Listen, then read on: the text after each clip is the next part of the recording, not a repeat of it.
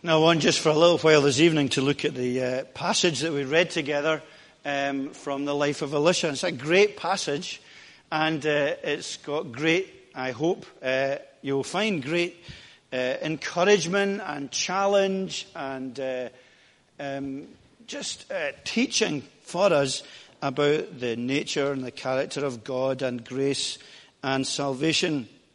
And we remember that all of the Bible is God's book and that uh, as we kind of dip into little bits of the Old Testament, we remember that that Old Testament, in many ways, is preparatory.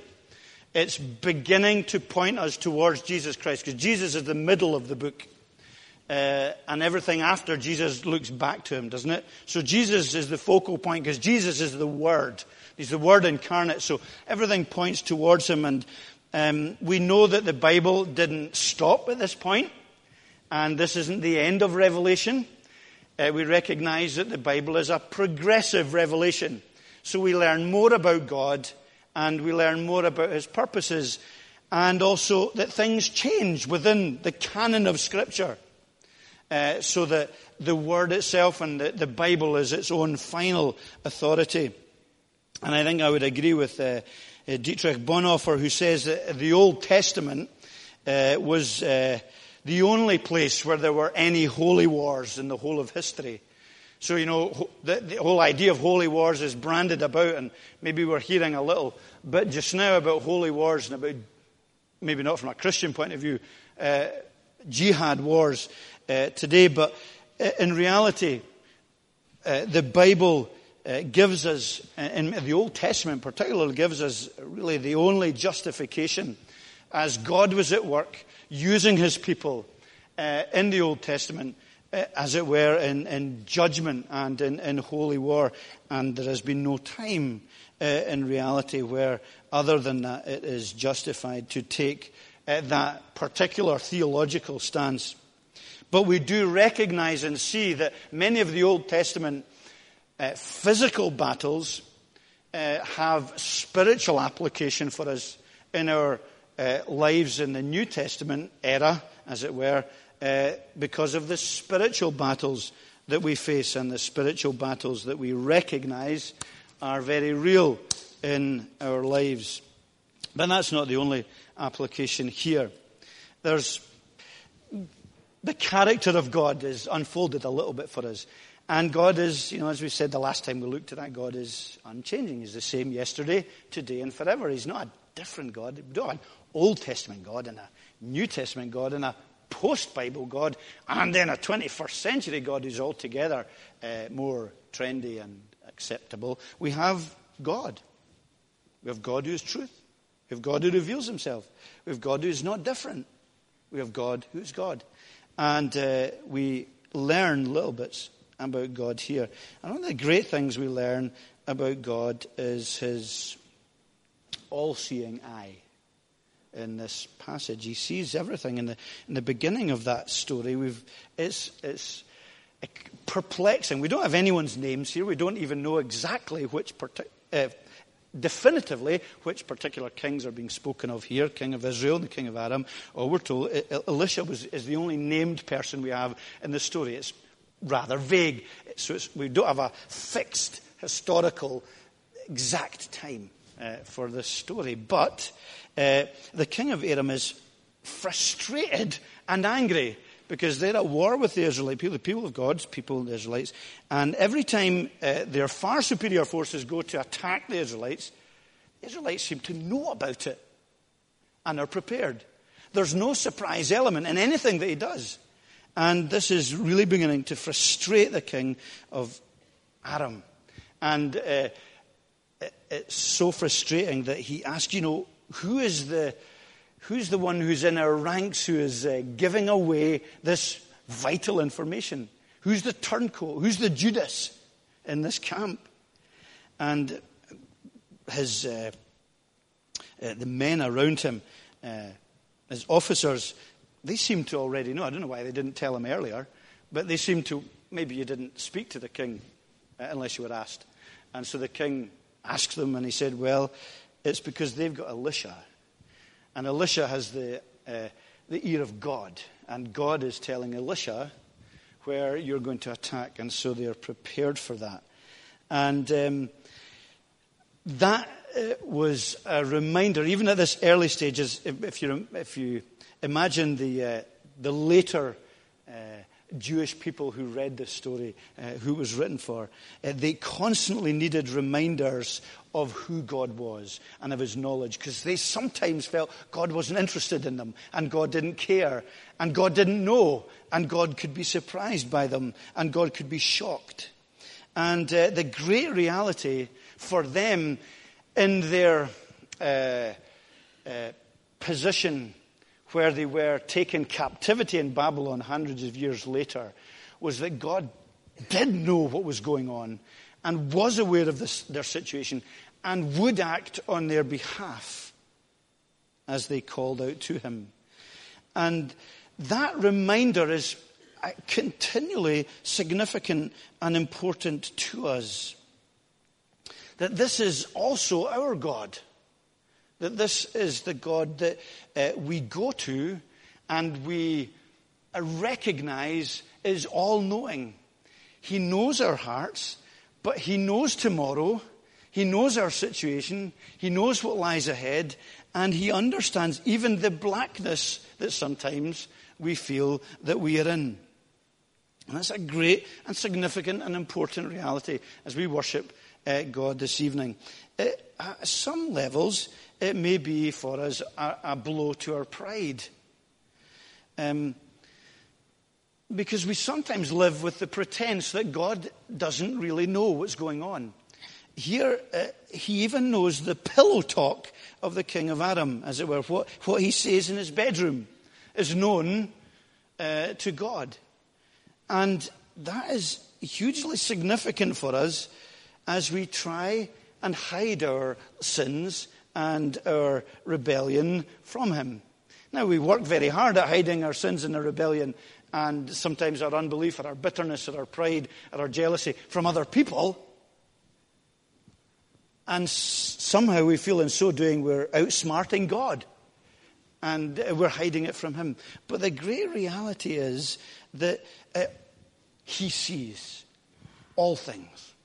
This evening, as we come to worship this evening, all is laid bare before Him.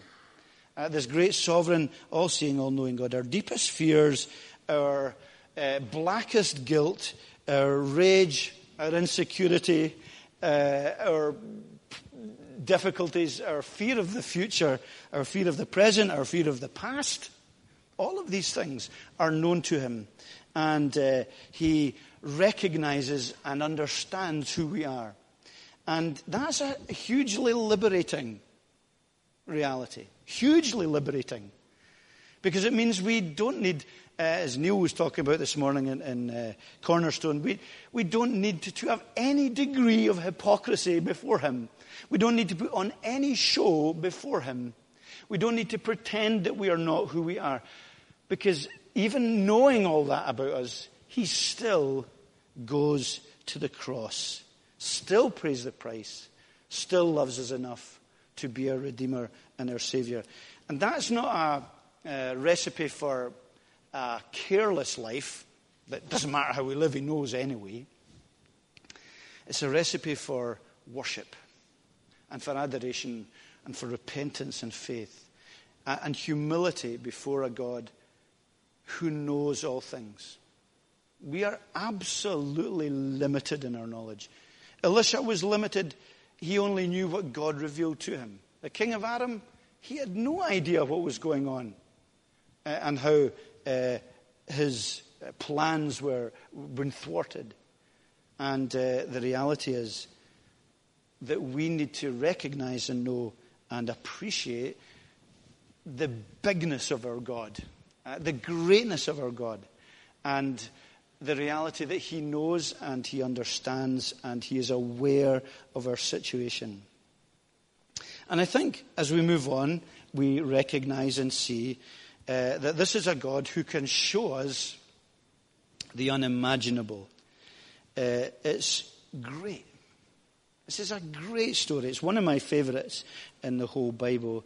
Um, and, you know, we spend a lot of time uh, and I'm going to I'm going to embarrass Neil, okay? Because uh, I went to Cornerstone this morning, and uh, I thought what Neil preached was brilliant today. Um, it was a really difficult passage from the New Testament, very difficult passage, and he courageously and bravely unpacked it. And it was a great, it was a great message. Uh, and one of the points he was making was that uh, we have a danger of trying to tame God and make him uh, easy and, uh, in, a, in a sense, inoffensive at, at, one level. And maybe we fear just now, today, in our society, in a, God, in a society that, for the most part, seems to reject God, that we need to make him acceptable to them in order for them to think of believing in him. Uh, a world that's cynical and doesn't care particularly sometimes about God. And yet, um, we simply need to be faithful to who God is and reveal Him as He is in humility, with respect, and gently, with love and compassion. And that will be what attracts people to Him, not some kind of uh, siphoned, tamed down, shaved version of God that isn't really God, that we think people will accept. And here is a, an example of that in, in many ways, uh, because we uh, see God opening up to us a spiritual realm that the world outside would laugh at and would be cynical about. But by faith and because we understand and recognize and know who God is by His grace, uh, we uh, rejoice in this truth that is spoken of here. Uh, so the king of Aram goes up to Dothan where he is told that Elisha is, and uh, Elisha and his servant uh, are there, and the servant kind of, you can imagine him waking up in the morning and opening up his curtains, and there's this massive army outside. And uh, he says, Oh, my Lord, what shall we do? Uh, the servant is, you know, perfectly within his rights to think that. He's been absolutely rational and reasonable. He's looking out and he sees what's there and he panics.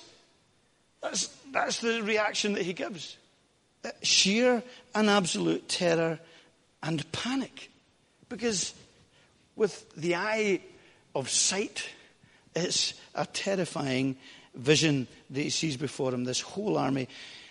And they're not prepared for that. We don't know if there's any defense forces there. We don't know whether there's any Israelite army or anything. He just sees himself and Elisha and this great army. And, but yet, Elisha's response is just outrageously full of faith and great, where he prays. He says, Don't be afraid. How often does Jesus say that? How often is Elisha's life linked to Jesus' life?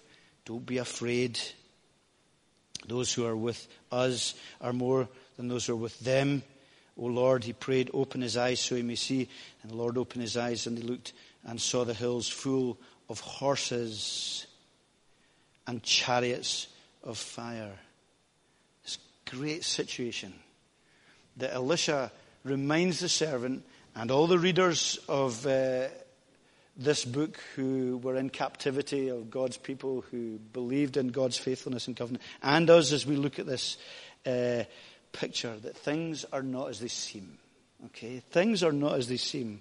There's this kind of it's almost a Tolkien-esque picture of these army chariots of fire and horses, God's army, as it were, the angelic forces. We sung about them in Psalm 91, and we'll sing about them again at the end of the service. That there was a different reality here. That it wasn't just as it seemed for them. And that again is a great lesson for us as we rely on God and as we have faith in God and trust in God, particularly in bleak situations. And it may be that even if it's not for us tonight, it may be that it will be for us at some point, that generally, as a people, or personally in your own life, you feel absolutely alone.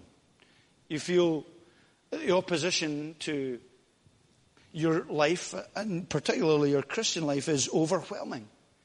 And that there's simply the odds seem to be stacked against you at every level and at all points. And what shall I do? Well, it's important for us in an ongoing way in our Christian lives, though it doesn't seem like that. Absolutely doesn't seem like that. Consider the power and the forces and the protection of God that is on our side. And remember uh, who God is. So we fix, 2 Corinthians 4.18 says we fix our eyes not on what is seen, but what is unseen, because what is seen is temporary, but what is unseen is eternal. And isn't that the big battle we face day to day in our lives? We fix our eyes on what is seen. We fix our eyes on our mortgage. We fix our eyes on our job. We fix our eyes on our relationship. We fix our eyes on the opposition we find outside. We fix our eyes on the smallness of the church, the defeatedness of the church, the emptiness of the pews. We fix our eyes on all these things. And God has abandoned us. He's walked away. He's left. He's not interested. He doesn't care. And it's important for us that uh, we fix our eyes on Jesus as Christians. Now, in September, in the morning worship, we're going to spend four weeks looking at the kind of main uh, vision and strategy of the church. And in many ways, it doesn't really get beyond this. We might have some ideas and different uh, aspects of it, but it really doesn't get further than fixing your eyes on Jesus Christ. Because as we do so, he says himself, He will bring glory to me by taking from what is mine and making it known to you. He will show us uh, Himself. Isaiah 33 says, You will see the king and his beauty and view a land that stretches afar. Why are we struggling in our Christian lives? Why is it such a battle for us every day? Because we choose to take our eyes off Jesus. We choose to close our eyes. We choose not to uh, delve into him learned, I learned so many new things about Jesus this morning that I was able to praise him because of who he is and because of his perfection and his beauty and the way he dealt with people uh, as we looked at that passage. And as we fix our eyes on Jesus, we see things that we see by faith. And we ask God to reveal it to us. It's hugely significant hugely significant that we do that in our lives and we recognize who He is. It's when we do that, when we fix our eyes on Jesus and when we ask for our eyes, spiritual eyes, to be opened, then we see with a different perspective. And we see things as He wants us to see. And uh, the great thing is that He also acts on our behalf, as well as showing us who He is. Because the story is great because uh, a remarkable thing happens. Is that, oh, somehow uh, Elisha obviously uh, goes uh, to meet uh, this enemy as he draws towards them. And again, Elisha prays.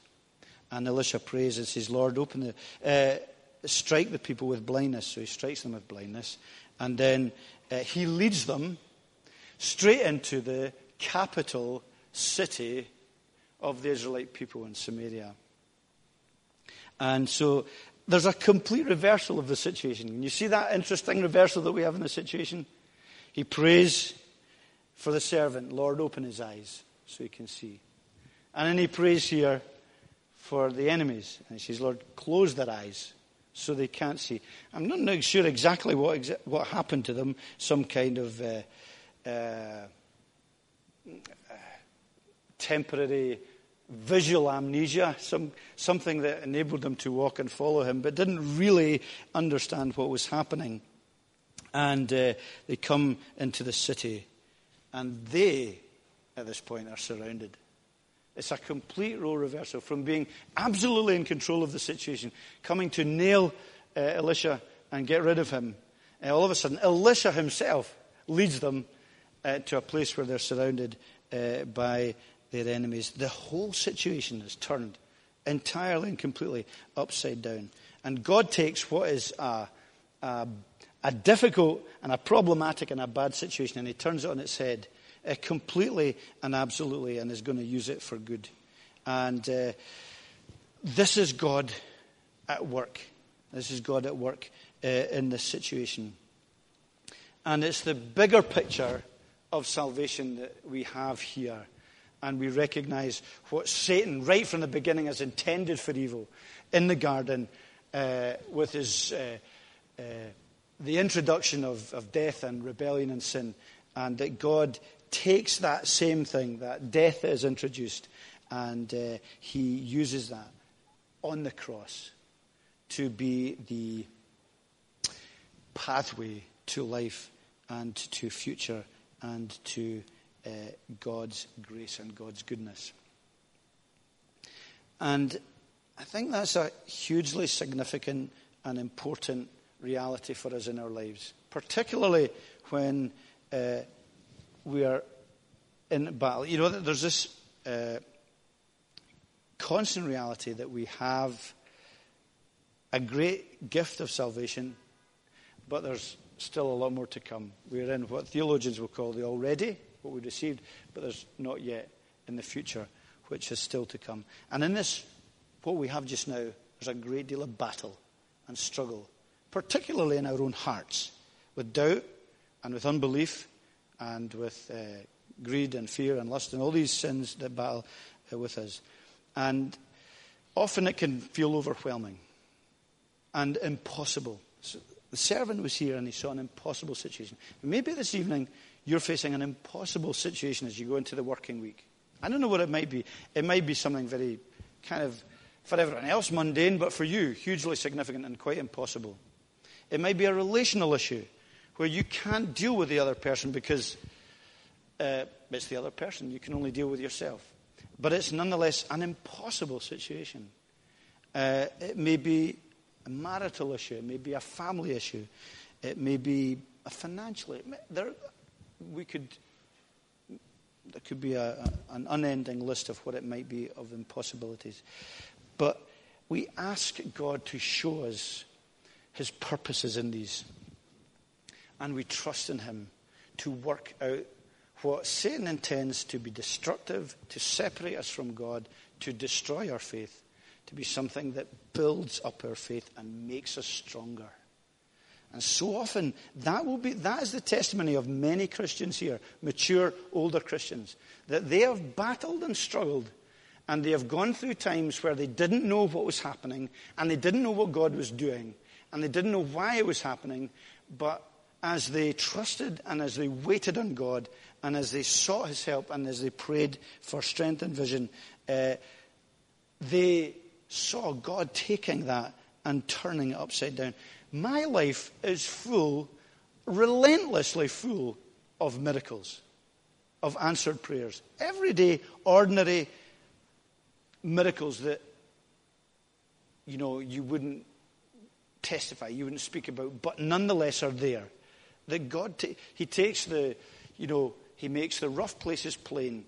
He brings down uh, the high mountains and he raises up the valleys so that we walk that way. As we walk and trust in him, and as we see that happening, simply uh, crying out to him, praying for the eyes to see and the faith to follow him through that.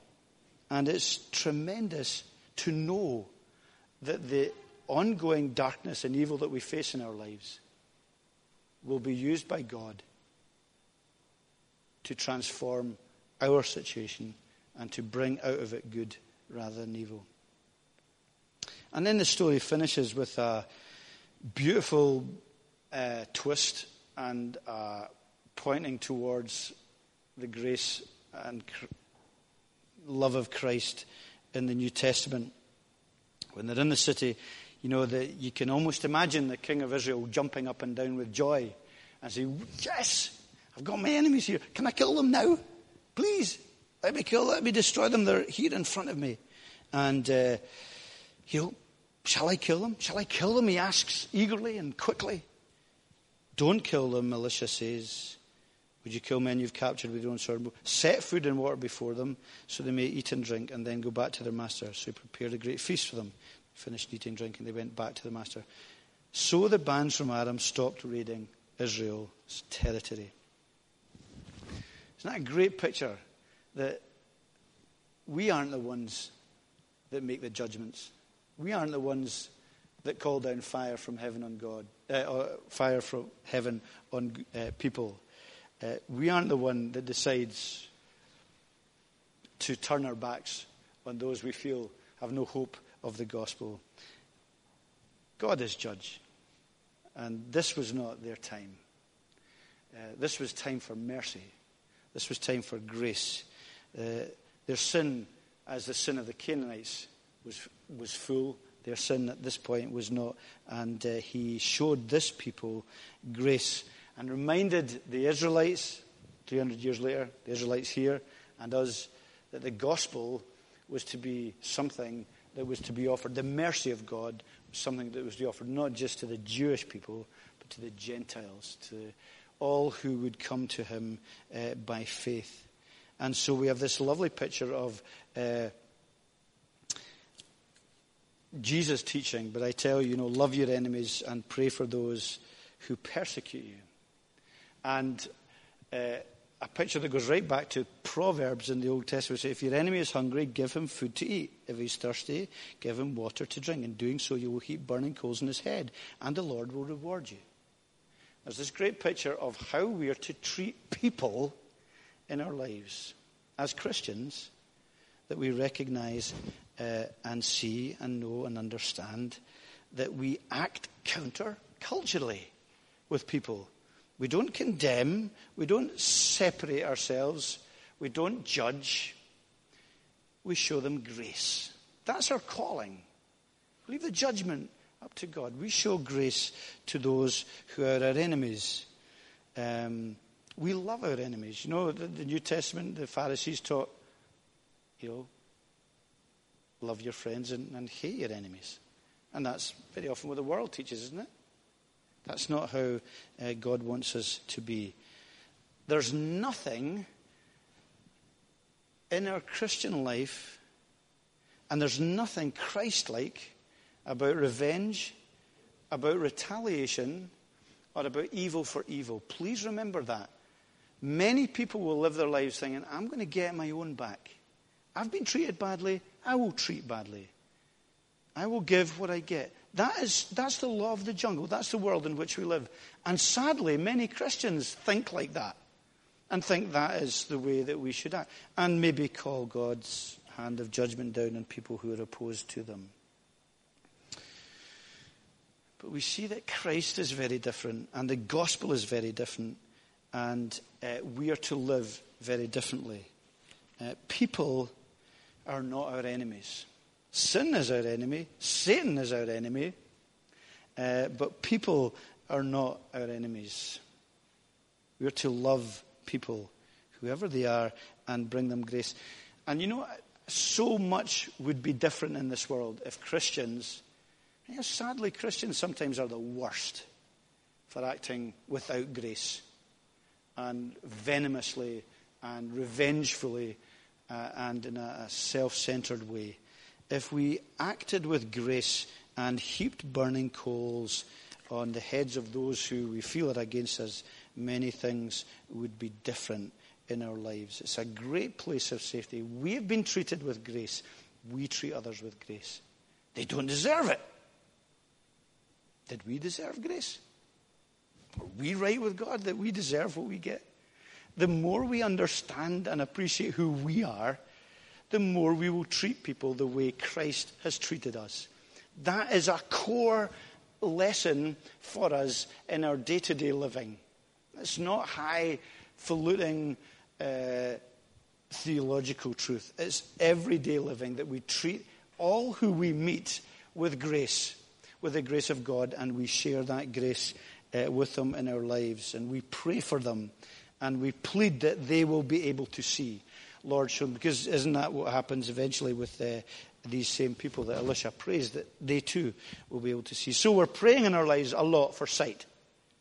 Pray, Lord, help me to see. Help me to see spiritually. Help me see clearly. Help me to see the way you see. But we're also praying, Lord, help them see. Please help my best friend to see Jesus Christ. Please. I can't make them see. They're blind. They don't understand. They don't recognize the danger. Please help them to see. Uh, have we lost that sense of, of dependence and urgency? Is it all very clinical and just neat and packaged for us so that we no longer are pleading for our friends? Our friend comes to church. What do we say? What do we say? May the preacher preach a great sermon today, or may the singing be really fine, or may people speak to them. All important, but, but do we say, please, Lord, can they please see today Show them who you are. Show them your love. Show them your grace. Show them their need. Show them who uh, that you are worthy of worship. And uh, act in their lives with this great grace uh, towards them. And these will be the things that begin to un, uh, unravel the darkness and the blackness in their souls. So, just as we close, can I remind you and remind myself uh, of uh, two very important things. One is that ongoing sense of need. Uh, I, I, like uh, the servant's prayer, Oh my Lord, what shall we do? You know, I, I think that's a great prayer. Uh, and I think we should pray that prayer more. You know, Lord, I don't, I don't have the answers. Lord, show me what to do. You know, we spend a lot of time telling God about ourselves and about himself and about what he should do, maybe. Uh, but that sense of need, isn't it? Isn't it great? Lord, I just, I don't know what to do. It's that sense of childlike dependence and need. And it's a great prayer because it's, it's asking for that guidance. We're not saying, okay, I've got it all sussed today. I know where I'm going. I just want you to, you know, back it up a little bit. Just want you to stamp of approval on it. Lord, I don't know. Um, Help me to see. Show me. That's a, that's a great prayer of dependence for our day to day living. And that sense of need backed up also by the genuine faith of Elisha, who was an ordinary person, a prophet of God, but who was confident in his God, who believed in his God, who knew, who could see by faith, and who took that gift of faith and lived it who fixed his eyes on his God and who genuinely trusted uh, in him. And that faith is, is a gift. It's one we ask for. Battle, don't you? Battle with faith. Do you want everything to be by sight? But he wants us to live with a greater and a stronger faith. And sometimes the deeper the hardships we face, the stronger as we rely on Him, our, our faith will become, uh, it's like it's been tested in the fire and the gold becomes more pure. The impurities come out of it. So don't rebel against God in, in the struggles, in the battles. Don't question His love and His grace, but um, see what He's doing and, and ask what He's purifying it and what He's removing from our lives. And can I ask you to, kind of pray this passage? into your life. You know, just pray it into your life uh, so that you take and learn from this God, from this passage, and, and bring it into the 21st century of your life and of your living and, and uh, see and hear God and be reminded of the God who says, Look, don't be afraid. It, it does seem impossible. Your situation, that all the odds are against you, but please don't be afraid. Those who are with us, are more than those who are with them. Isn't that a great encouragement to us in a city where only 5% of the population go to church, let alone we don't know how many of them have a faith in Christ. But we're part of a, uh, a great uh, army of, of, of God, and God is with us, and He's greater than him who's against us. But may it um, just drive us to pray and drive us to pray for those who don't see and who can't see. And maybe for us, if we have become blinded, it's easy, isn't it, for us to become blinded again, to lose sight, uh, to lose our vision for Christ, to lose our interest in Christ, bored and dulled by Him. Pray that we can see and be enthused and uh, uh, rejoice in Him and understand Him better. Amen. Let's ask that of God in prayer, Lord. Lord, help us to understand and know you better uh, as we uh, live our lives. We uh, recognize uh, the struggles that people face and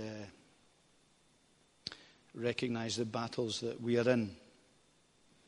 I read of a quote this week, Lord, um, from some great Christian from the past who said, Give a word of encouragement to every Christian you meet, because everyone is in a battle. And may we remember that word of grace not just to our fellow Christians, but may we uh, shower love and uh, goodness and kindness onto those who uh, may be regarded as enemies of the cross, those who don't believe, or those who are uh, who maybe uh, mock or uh, give us a hard time about our own faith.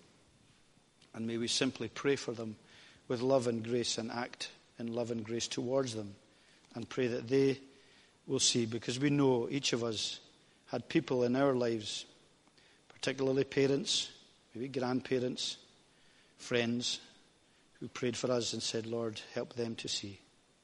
And so we may share that burden and concern for others and uh, lovingly uh, ask you to act uh, on our behalf in their lives. We ask this in Jesus' name. Amen.